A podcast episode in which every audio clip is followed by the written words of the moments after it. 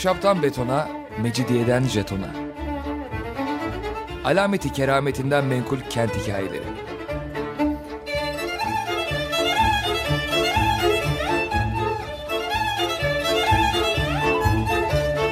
Hazırlayan ve sunan Pınar Erkan.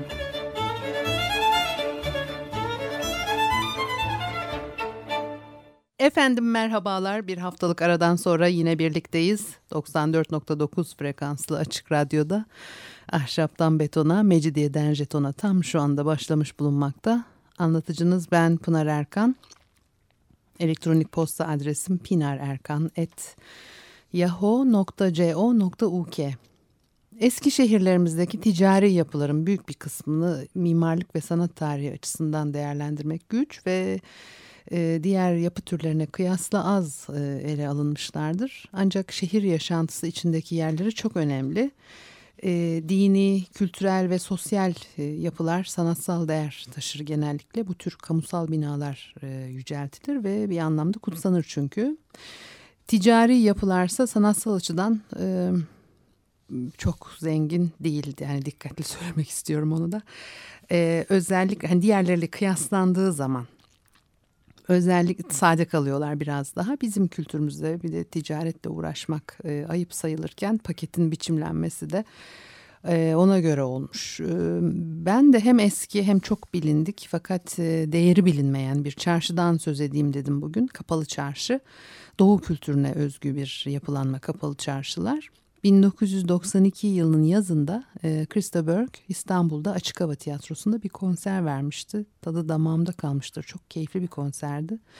Şarkı aralarında minik hikayeler anlatıyordu Krista Berg. İlk hikayesi Kapalı Çarşı'daki halı dükkanında geçiyordu. Her turist gibi Kapalı Çarşı'yı gezerken halı satılan bir dükkana girerler. Oraya buraya serili halılara bakarken biri pst pst diye seslenir.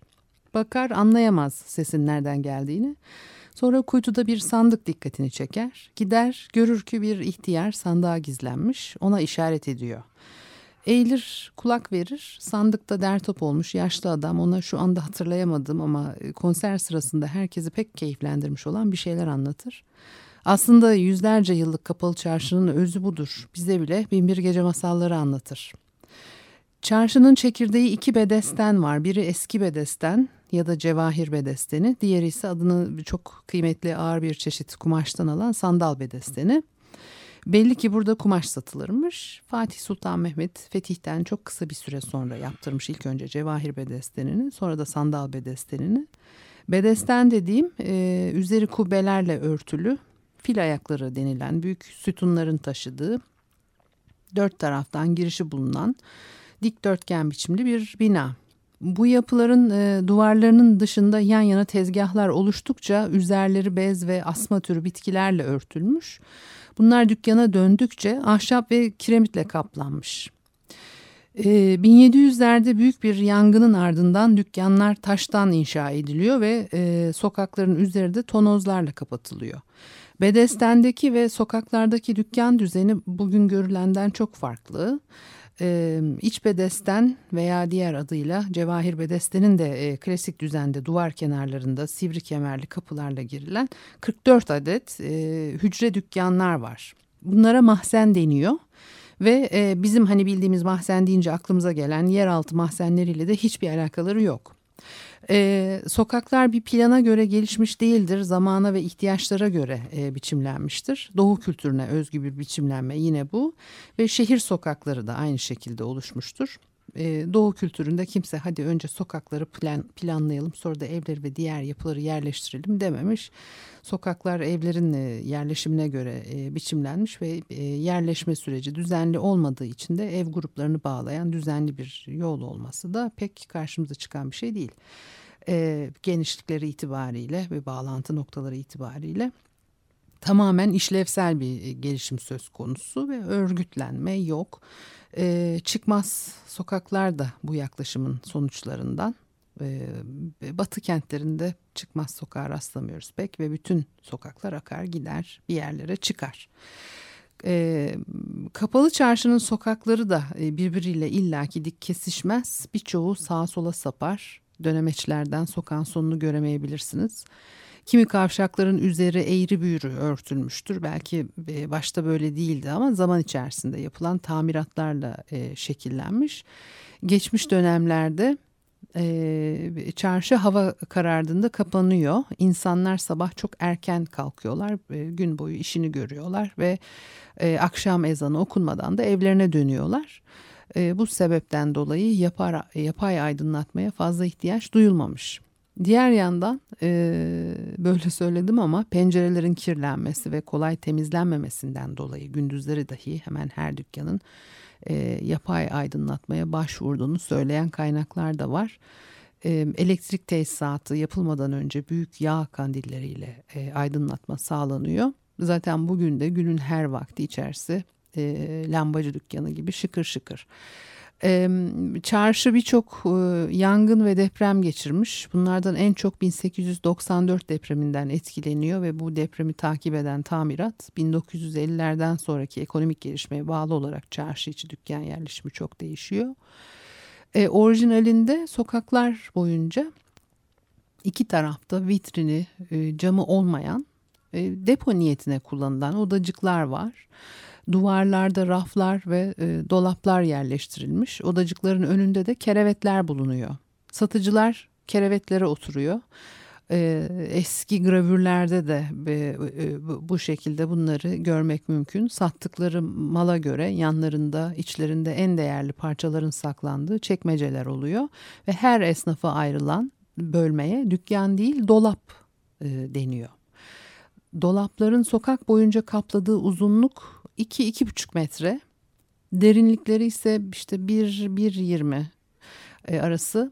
Müşteriler isterlerse kerevetlere oturarak malı inceleyebiliyorlar. Satıcıyla sohbet edip kahve, çubuk içebiliyorlar. Dolapların içinde ayrıca abdest almak için bir bölme de bulunuyor ve kerevetler namaz kılmak için de kullanılabiliyor. Yani işte dolap 2-2,5 metre, derinlik 1-1,20 olunca belki de onlara tabii niye dolap dendiği de böylece ortaya çıkmış oluyor. Dolapların kapı niyetine de kanatları var. Üstelik bunlar tıpkı dolap kapağı gibi olabildiği gibi kepenk şeklinde de olabiliyor ve her iki halde de kanatlar yanlara değil aşağı ve yukarı doğru açılıyorlar. Üzerlerinde çiçek motifleri ve desenler bulunuyor. Bugün duvarlarda görebileceğiniz kalem işi süslemeler 1894 depreminin ardından yapılan onarım sırasında uygulanmıştır. Satıcıların önündeki camekanlı kutularda ve arkadaki raflarda her türlü eşya sergilenirdi ama asıl değerli parçalar çekmeceler içinde tutulur. Sadece özel müşterilere çıkarılırdı. Her cins eşyanın en değerlisi anlayanına, meraklısına, en çok altın sayabilenine birer birer göz kamaştırarak gösteriliyor. Malların özelliklerine göre sunum biçimleri olabiliyor. Örneğin kumaşçılar kumaşlarını kepenkleri tutan çubuklara asıyorlar. Batı'da görülen tipte dükkan ve vitrin düzenlemeleri kapalı çarşıda yok. Açık peyke ve raf düzeninin tercih edilmesinin sosyal sebeplerinden biri kaç göç geleneği olarak yorumlanır. Hanımlar kapalı dükkanlara girmeden herkesle bir arada alışverişlerini yapabiliyorlar bu şekilde. Öte yandan 1800'lerin sonlarında İstanbul'a gelmiş olan Edmondo de Amici'nin anılarında içeri girdiğinde insanın etrafının nereden çıktığı belli olmayan insanlarla çevrildiğini söylemesinden genç dönemlerde bu durumun biraz daha değişmiş olduğunu anlıyoruz. Kapalı çarşının bulunduğu yer Fetih'ten önce boş tarla değilmiş elbette. Bölgede bir çarşı olduğu o yıllarda buraları ziyaret etmiş gezginlerin seyahatnamelerinde anlatılıyor. Bizans çarşısında satıcıların çoğu kadınken Osmanlı kapalı çarşısında tek bir kadın satıcıya rastlanmıyor. Yani Bizans döneminde de burada bir çarşı var ve o ilk nüve çekirdek de Bizans dönemine ait o çarşının üzerine, etrafına biçimlenmiş ve o şekilde hani gelişmiş. Her cadde ve sokak bir iş koluna ayrılmış. Lonca sistemi geçerli tabii burada. Lonca sistemi O dönemde esnaflığa ait genel düzen ve kuralları belirleyip uygulayan sistemin adı. Ben tabii şimdi bunun burada detaylarına girecek değilim. Yalnız cadde ve sokakların iş kollarına göre bölünmesi bu sistemin sonuçlarından biri olarak geçtiği için ve çarşının işleyişi açısından önem taşıdığından sözünü etmemek olmazdı. Yani lonca sistemi de çok önemli bir tabii sistem. Onu da belki bilmiyorum konuşabiliriz başka bir zaman. Çarşıda her sokağın belli bir işe ayrılması kuralı öyle sıkı uygulanıyor ki yani dükkanlarda ancak kendi konularına ait mallar satabiliyorlar satıcılar. Bunun dışında kalan mallar raflarda dahi sergilenemiyor. Bir esnaf iki ayrı sokakta dükkan açamıyor. Çok katı kurallar. Çarşıda mevcut meslek çeşitleri ve mallar nelerdi ve kalın duvarlı demir kapılarla örtülen mahzenleriyle eski bedesten yani Cevahir Bedesteni'nde esas olarak mücevherciler, silahçılar, billurcular ve kumaşçılar bulunuyor. Yalnız burada mücevherciler elmas, zümrüt gibi değerli taşlar satan esnaf, kuyumcular altın ve gümüş işleriyle uğraşıyorlar. İkisinin birbirinden ayrıldığını belirtmek gerekir. Altın ve gümüş o dönemlerde günlük eşyadan sayılıyor. Bugünkü gibi servetten sayılmıyor. Dolayısıyla bedesten içine dahil olmaları için de neden görülmemiş. Para birimi altın lira, bozuk para da gümüş. Biraz daha bahsedeceğim Cevahir Bedesteni'nden ama önce bir ara verelim, ondan sonra devam edelim.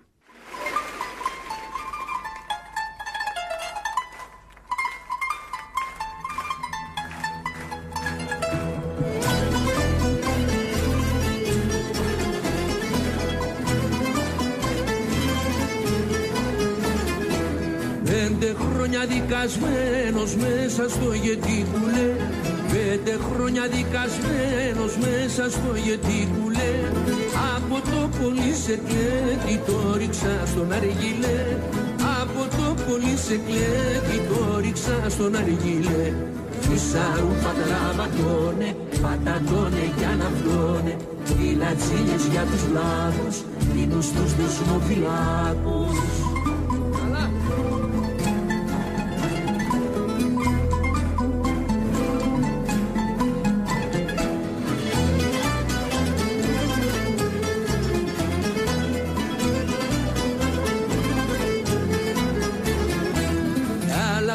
Ξεχασμένος από σένα ναι καλέ. Κι άλλα 5 ξεχασμένος από σένα ναι καλέ. Για παρηγοριά οι μάγες μου πατούσαν αργυλέ.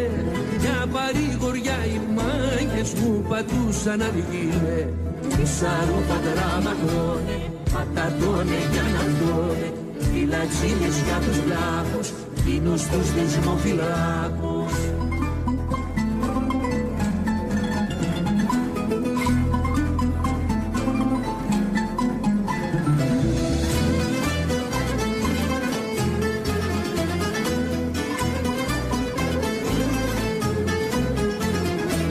Τώρα που έχω ξεμπουκάρει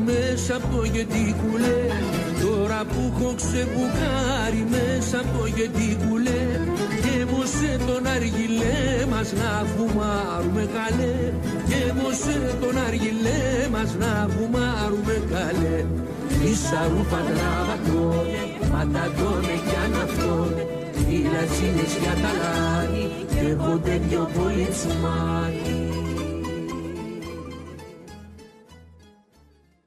Efendim ahşaptan betona, Mecidiyeden jetona açık radyoda devam ediyor. Pınar Erkan'ı dinlemektesiniz. Bugün Kapalı Çarşı'yı konuşuyoruz ve Cevahir Bedesteni'ni anlatıyordum en son. Şimdi Cevahir Bedesteni'nin bir önemli işlevi de zenginlerin değerli eşya ve nakit paralarını saklayacak bir emanet kurumu olmasıydı.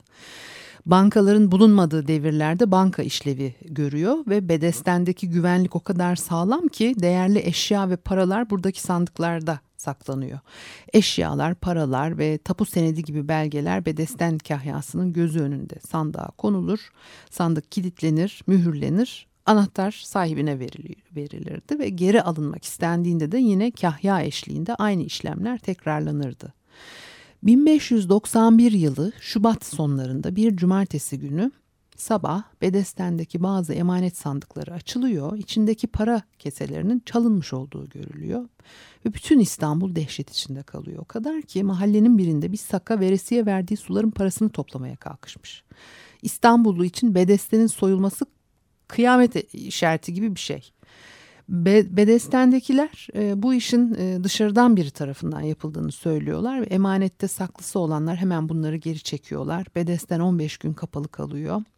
Nihayet Kuyumcular Caddesi kapısının dışında İranlı bir misk ve amber satıcısının dükkanı altındaki mahzende iş gören bir gençten şüpheleniyorlar ve aranıyor, paralar burada bulunuyor. Hırsız suçunu itiraf ediyor. İşkenceyle idam kararı çıkıyor.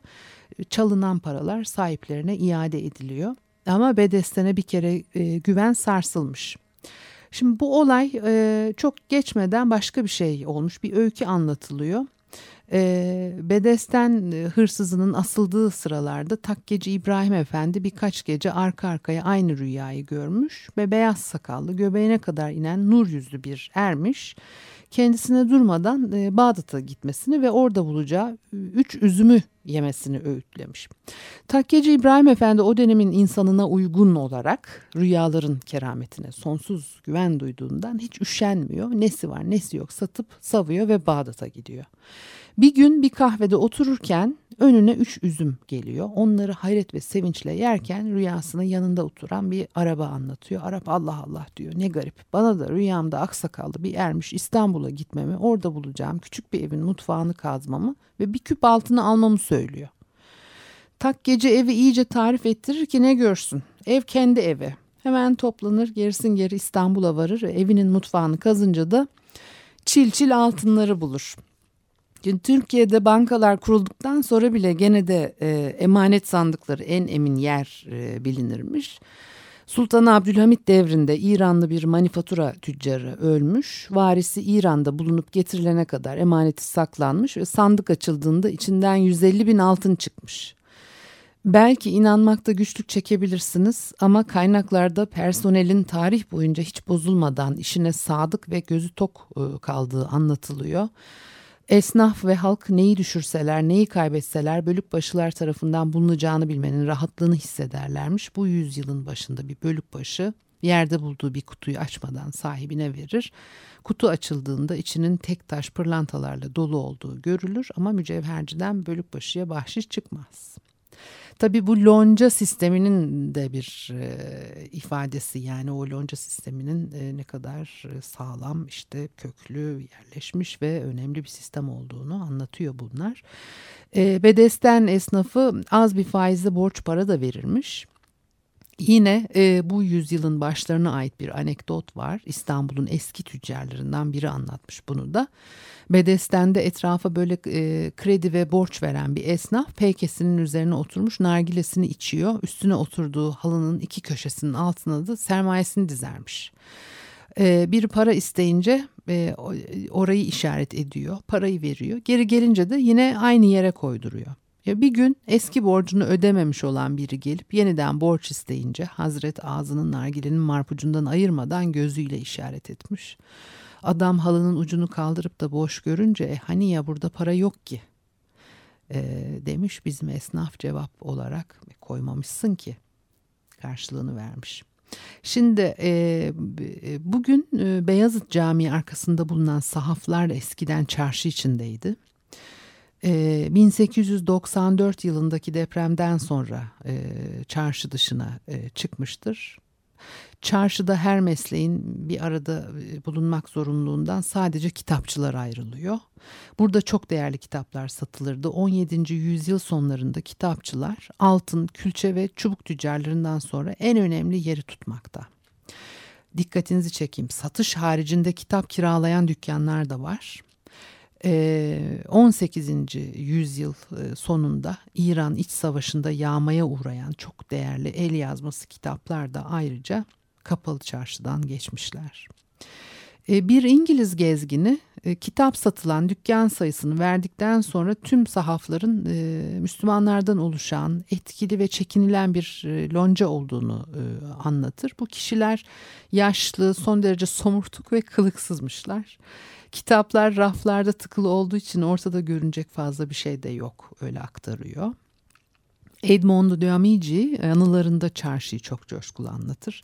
Kumaşçılar çarşısındaki rengarenk, çeşit çeşit desen desen Bursa ipeklilerini, Hindistan tüllerini, Bengal müslinlerini, Madras şallarını, Hint acem kaşmirlerini, kırmızı kadife üzerine kakum kürkü geçirilmiş silme yaldız işli kaftanları, atlasları vesaire anlatırken diyor ki, bir kadını seven herhangi bir erkek bu çarşıdan milyoner olmadığını düşünerek çok bedbaht olmadan ve bir an ruhunda şiddetli bir yağma duygusu coşmadan geçemez.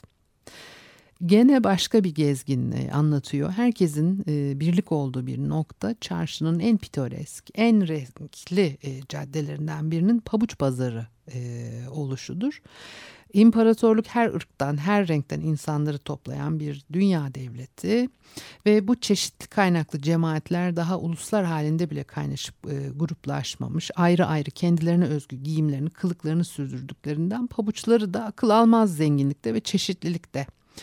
Dinsel kurallara göre de gayrimüslimlerin pabucu Müslümanlara göre değişik ve belli renklerde olmalıydı. Örneğin Ermeniler kırmızı, Museviler siyah, Rumlar mavi ve Müslümanların sarı pabuç giymesi gerekiyor. İşte o sarı çizmeli Mehmet Ağa hikayesi.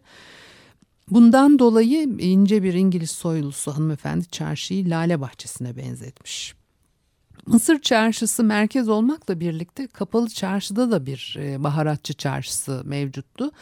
Bunlar kuyumculara yakın bir sokakta yer almaktaydılar. Eski asırlarda kokulu sakız, bergamot, yasemin, gül yağları, rastık, sürme, kına, sabun, sedir, portakal ağacı özü, mis torbaları, sandal ağacı yağı, ak amber, sarı sabır gibi pek çok baharatın yanında afyon ve haşhaş da satılırdı.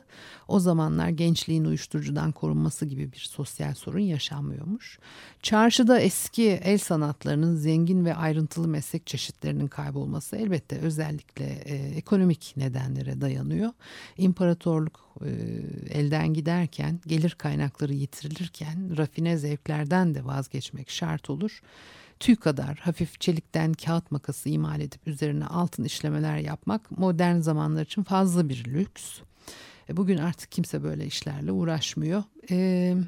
İlginç noktalardan biri de fazla vaktimiz kalmadı ama esir ticareti, esir pazarı Nur Osmaniye Camii ile Çemberlitaş arasında bir handaymış. Fakat çarşı içinde de insan alınıp satıldığını anlatan kaynaklar var. Örneğin 1604 yılında İstanbul'a zoraki getirilen bir turist efendisi olan paşa ölünce Bedestene getirilip 3 saat sonra bir ipek tüccarına 60 düka altında satıldığını seyahatnamesinde anlatıyor. Yani insan alınıp satılması 1847 yılına kadar sürmüştür. Abdülmecit bu işi yasaklar. Zaten Abdülmecit böyle farklı bir adam. Pek çok konuda farklı yaklaşımları, düşünceleri olan birisi. Evet, şimdi tabii yani kapalı çarşı ile ilgili bir program bile daha yapılabilir. Böyle bir şeyler size biraz bugün anlattım. Gene bir fırsat olursa başka bir programda gene bahsederiz. Elektronik posta adresimi söyleyeyim: pinarerkan@yahoo.co.uk. Bir dahaki programda görüşmek üzere. Hoşçakalınız.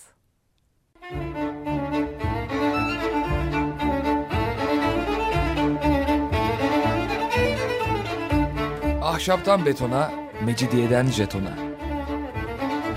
Alameti kerametinden menkul kent hikayeleri.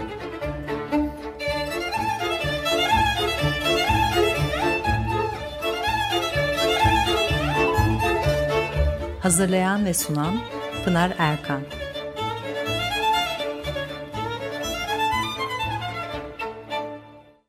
Açık Radyo program destekçisi olun. Bir veya daha fazla programa destek olmak için 212 alan koduyla 343 41 41.